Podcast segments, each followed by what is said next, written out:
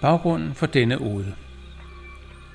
Ideen til denne ode blev til under en samtale med pigen i skoven.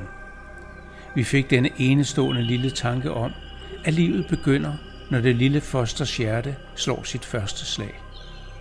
Det er bare så sødt, og det griber mig og rører mig at skrive og læse uden. Og ved du hvad, så behøver jeg faktisk ikke mere. Men det er jo også den trøstende tanke om, at vi er her for en grund. Fordi vi gennem det at være noget for andre udvikler os selv. Og når tiden er inde til at drage videre, sker det uden sorg. Vores ånd glæder sig til rejsen hjem til kosmos, hvor den kan fordøje og undersøge den meget nye lærdom, før et nyt lille hjerte igen kalder på den. Her kommer ude nummer 71, det lille bitte hjerte.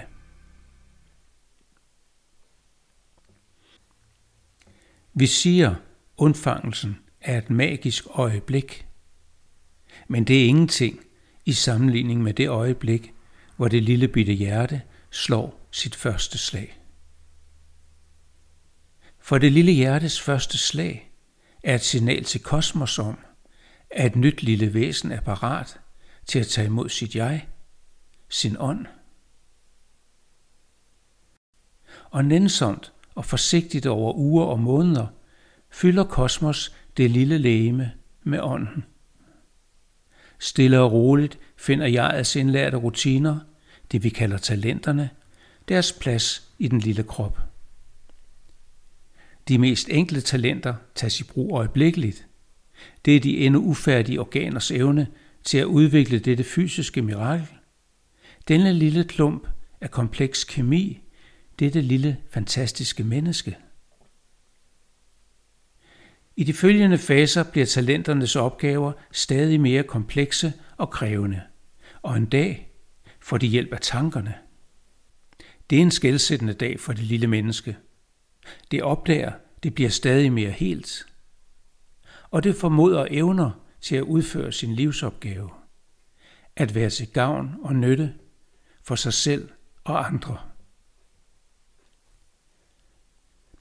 Og alt imens dette menneske gør godt omkring sig, udvikler det nye færdigheder for nye talenter, som vil gøre gavn i kommende inkarnationer. Og i stille stunder sætter mennesket sig roligt ned. Der breder sig et smil på dets ansigt. Det glæder sig over sin evne til at glæde andre. Og sådan går årtierne. Det lille hjerte bliver træt, og en dag kalder det på kosmos igen. Og mens det kigger tilbage på et liv, hvor hver eneste øjeblik var fyldt med ønsket om at yde sit bedste til glæde for andre, forlader ånden langsomt og skånsomt det lille hjerte.